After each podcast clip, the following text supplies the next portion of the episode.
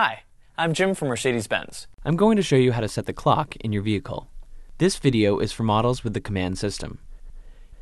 The precise time is set automatically by the vehicle's GPS system.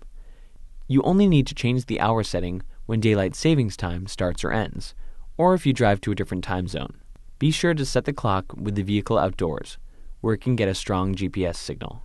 To set the time, press the System button on the dash, or select the System menu on the main screen using the central controller. On some models, this menu is called Vehicle. Using the central controller, select Time, then Time Zone. Then select the time zone of your location. After that, select Daylight Savings Time for summer, or Standard Time for winter, or if your area does not observe Daylight Savings Time.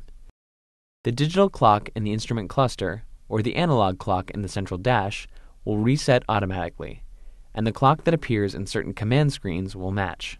If, for any reason, you wish to set the time manually, select Time, then Set Time. Rotate the central controller to adjust the time forward or back. The time can only be changed in 30 minute increments. This is because some parts of the world are divided into half hour time zones. For most of North America, you won't need to do this.